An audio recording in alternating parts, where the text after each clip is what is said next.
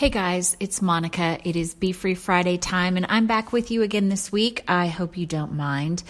I wanted to talk to you today about the many faces of fear. So, I feel like fear manifests itself as several different feelings and emotions that we easily can misinterpret. And I think then we end up treating the symptom and not the problem.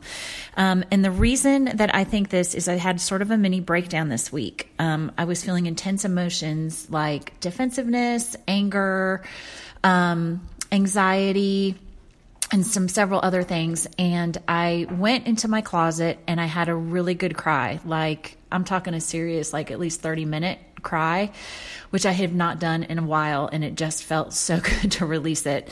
Um, but when I was totally drained of all of those emotions finally, I was just quietly praying and sitting with God. And I felt like He was telling me that the root of everything that I had just been walking through was actually fear fear of the future, fear that God would not intervene, fear that circumstances are outside of my control. Um, and here's the big one fear on how things are going to reflect back on me and how it's going to make me look. And dang it, man, he was totally right. Um, I looked at the dictionary definition of fear, and it says that it's a distressing emotion aroused by impending danger, evil, pain, etc., whether the threat is real or imagined the feeling or condition of being afraid. And I love that definition about whether it's real or imagined because that's the root of it, right? Like we've all heard that acronym, FEAR stands for false evidence appearing real.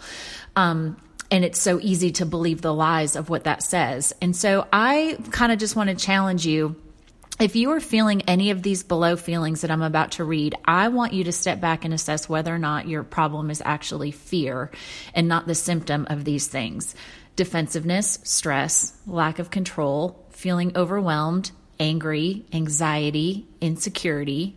Uh, does any of those sound like where you're at right now? Um, I'm sure several of us can identify with more than one, and I know that there's a long list of other things that stem from fear um, that I have not talked about. But listen to what the antonyms of fear are according to the dictionary courage, security, calm, and this one's my favorite, intrepidity, intrepid, intrepidity. Sorry. But what it means is like you're a feeling of dauntlessness and adventure and adventurous spirit. Um, and I think that that's so great because I think um, we choose sometimes to not be adventurous in our relationships in our careers, in our parenting, in our friendships, in our relationship with God. Like fear is what holds us back. And I love that the antonym to fear is security and calm and adventurousness.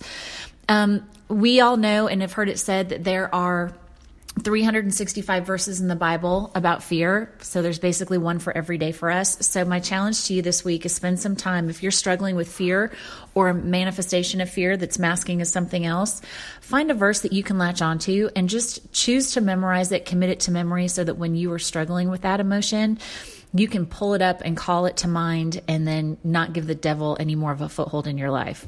Um, right now, mine is Isaiah 43 1, and I've applied it not just to me, but to those that I love as well. And I've kind of reworded it to say this. Do not be afraid, for I have bought all of you, and you are all free. I have called you all by your individual names. You are mine. So apply it to yourself, apply it to your family, apply it to your loved ones that are struggling, whatever that verse is. And I just want to challenge you with whatever emotions or feelings that you're struggling with, figure out if it's really fear. And if it is, let's tap into the power of the Holy Spirit and conquer it because God has called us to live free, not fearful. Anyway, have a wonderful weekend. Love y'all.